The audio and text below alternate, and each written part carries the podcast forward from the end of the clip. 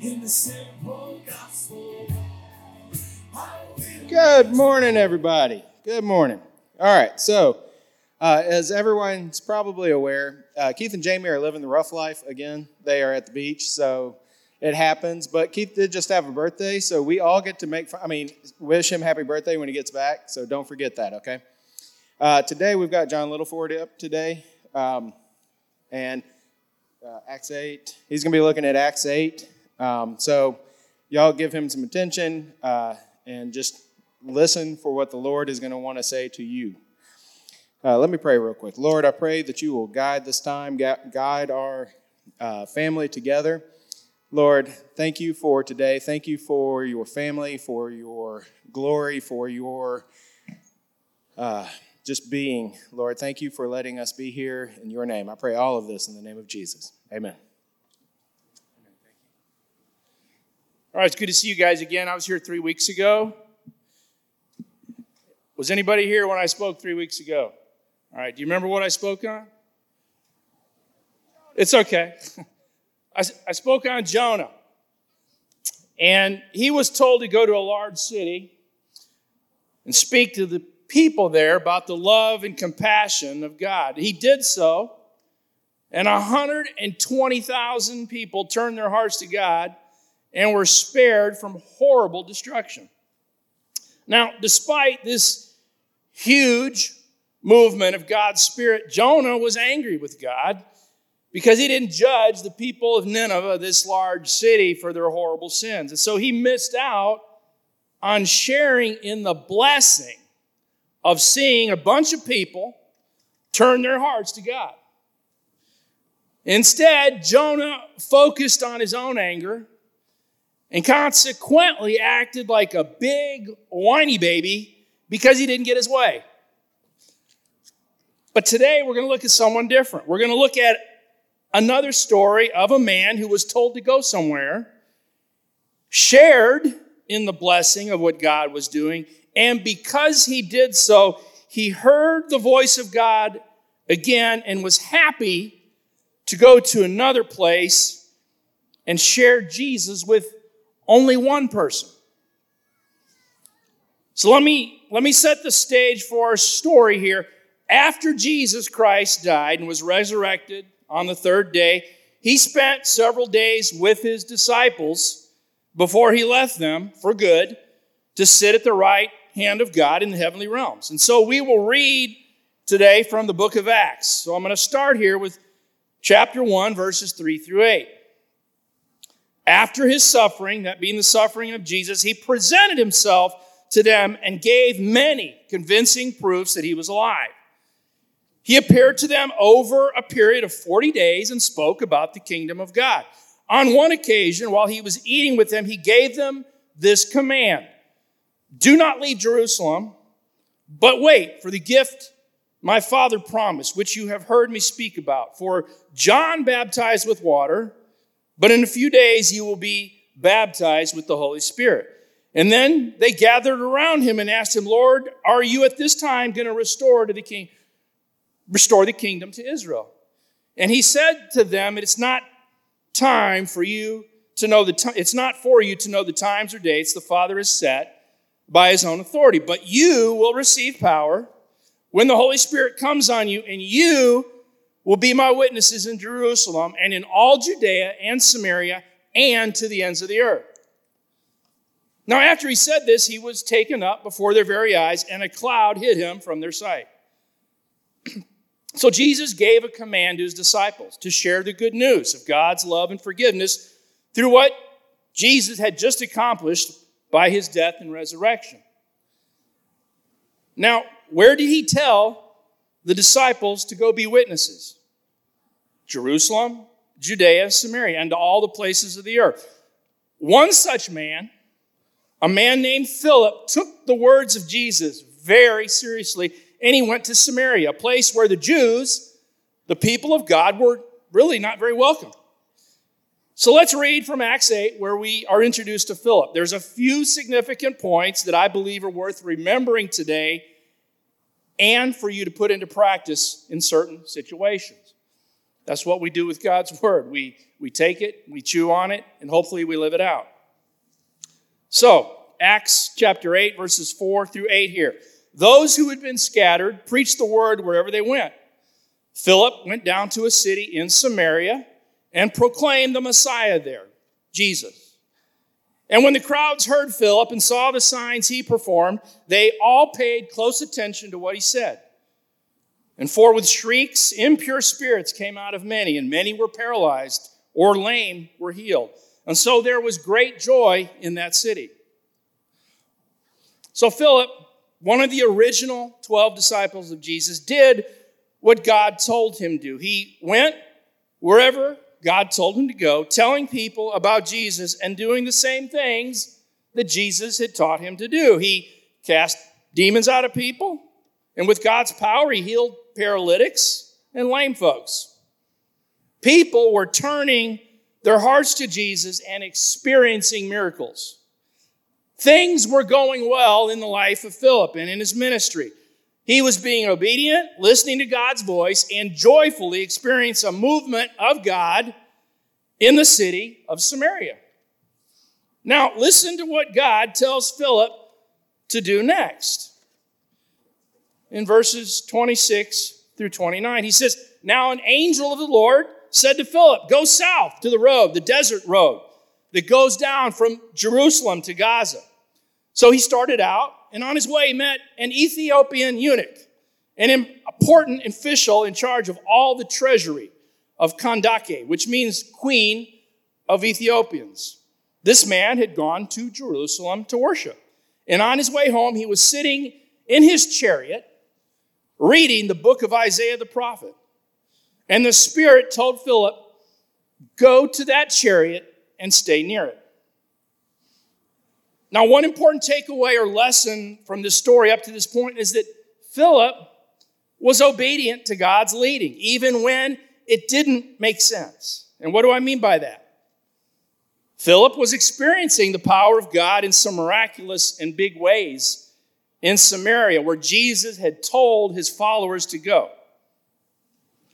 Now, it would have been easy for Philip to ignore the voice of the angel of the Lord and simply say to himself, I ain't going to no desert road. I ain't nothing going to happen there. Look at what all's going on here in Samaria demons being cast out and paralytics being healed. Man, this is what ministry is all about. God's moving here, I'm staying put. He could have said, Hey, angel, go back to God and make sure you heard right about what you told me. Maybe you didn't hear him correctly. So, folks, I'm talking here to the church at Southside. Sometimes God is going to tell you to go to certain places under certain circumstances to certain people and tell them about Jesus. It's not going to make sense. Because that person God laid on your heart, he might live across the city or be too difficult to get to. Maybe that person's been rude to you in the past and you don't want to have anything to do with them. Maybe you hardly know them. Maybe you just met them and you're thinking, I don't even know this person. Man, we can make up all kinds of excuses to not tell people about Jesus. That was not the case with Philip. He was told to go to a road in the desert of all places and meet up with some important government official, some, some guy from another country, Ethiopia, of all the places. And this guy was an important money guy. He was a treasury of the queen there. So, of all the people that Philip was sent to, because Philip was just some ordinary dude. He was not an important government official, but he was not intimidated. He simply did what the angel of the Lord told him and went and stood close to the chariot of this important official. So let's continue in verse 30 of chapter 8. Then Philip ran up to the chariot and he heard the man reading Isaiah the prophet. Do you understand what you are reading? Philip asked. How can I? He said, unless someone explains it to me. So he invited Philip to come up and sit with him. This is the passage of scripture that the eunuch was reading. He was led like a sheep to the slaughter, and as a lamb silent before its shearer is silent, so he did not open his mouth. In his humiliation, he was deprived of justice. Who can speak of his descendants? For his life was taken from the earth. The eunuch asked Philip, Tell me, please, who is the prophet talking about, himself or someone else? And then Philip began with that very passive passage, excuse me, of Scripture and told him the good news about Jesus. So again, verse 34, Philip asked, Tell me, please, who is the prophet talking about, himself or someone else? Then Philip began with that very passage of Scripture and told him the good news about Jesus. So let's, let's unpack these last few verses we just read and heard. Oop, almost lost it. Notice the Bible tells us that Philip ran up to the chariot. He ran to the chariot, but not into the chariot.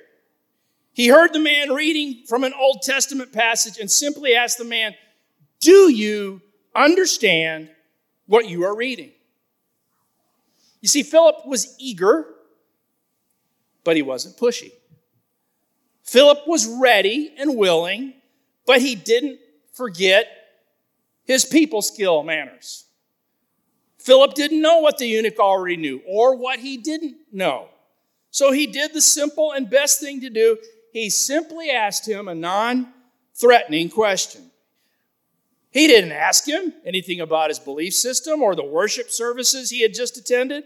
He didn't ask him about his job or why he was traveling. Philip was spiritually aware and asked the man about his understanding of what he was reading. So when Philip asked a simple question, he received a direct and simple response. The eunuch answered with a question How can I understand it unless someone explains it to me? So, for you and I, you see, when we are non threatening and don't assume anything, people are generally not defensive and guarded. And because Philip was friendly and polite and willing, the important official invited Philip to come up and sit with him. Again, I'm going to read this passage that he was reading. He was led like a sheep to the slaughter, and as a lamb before it sure is silent, so he did not open his mouth. In his humiliation, he was deprived of justice. Who can speak of his descendants? For his life was taken from this earth. The eunuch asked Philip, Tell me, please, who is the prophet talking about? Himself or someone else? And the scripture says, Then Philip began with that very passage of Scripture and told him the good news about Jesus. So, who is this passage in the Old Testament talking about? It was talking about Jesus, the man that Philip had been following for the previous three years of his life. The passage was not talking about anyone else. But notice again how Philip handles himself in the situation. The passage tells us that Philip started with that very passage the eunuch was reading.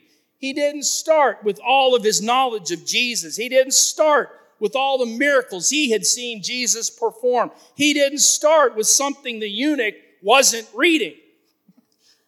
He started in the very place that the eunuch had questions and was reading from. And what did Philip tell the eunuch? Well, the Bible tells us that he simply told him the good news about Jesus. And the good news is this Jesus loved you, loves you, and died for all your brokenness and all the wrong things you've done. Most of you know John 3:16. For God so loved the world that he gave his one and only son and whoever believes in him will not perish but have eternal life.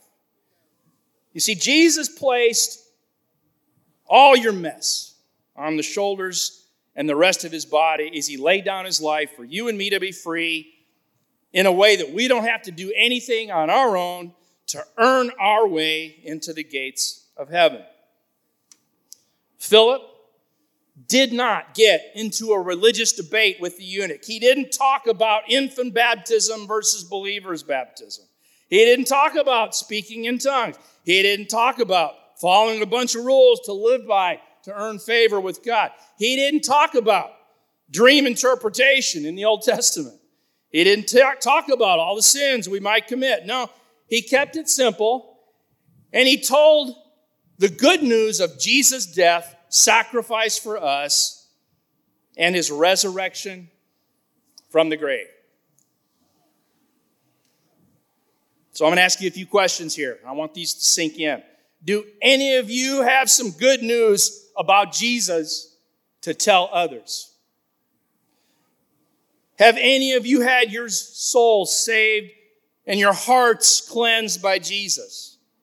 Have any of you been forgiven of your sins by Jesus? Have any of you received the rich, rich mercy of Jesus over and over again? If you can say yes to those questions, then you, you are qualified to tell someone else about Jesus. You don't have to have Bible verses memorized and carry a big boy bad Bible to tell someone about how Jesus saved you. You don't have to go to a worship service every week to tell someone the good news about Jesus. The only thing you need to tell someone the good news about Jesus is that you have Jesus yourself. And if you have Jesus, how can you keep to your how can you keep him to yourself? The disciple Peter came upon a disabled man once who couldn't walk, and Peter told him, Silver and gold I don't have, but what I do have I give you. And so today I leave you with a challenge. If you have Jesus in your heart, then you have all you need. And I challenge you to be aware of the people and the situations around you to share the greatest gift you could ever share with anyone. The Apostle Paul said this to his student Timothy in 1 Timothy 4 2 and this is an amplified version here. It says, Preach the word as an official messenger. Be ready when the time is right, and even when it is not. Keep your sense of urgency, whether the opportunity seems favorable or unfavorable, whether convenient or inconvenient, whether welcome or unwelcome. Correct those in, who err in doctrine or behavior. Warn those who sin. Exhort and encourage those who are growing toward spiritual maturity with inexhaustible patience and faithful teaching. Jesse's going to come and close us out, guys, in a word of prayer.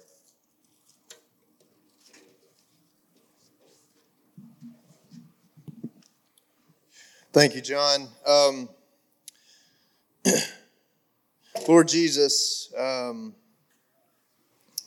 Yet again, Lord, we just hear another piece of the gospel, God, that reminds us that you are all we need.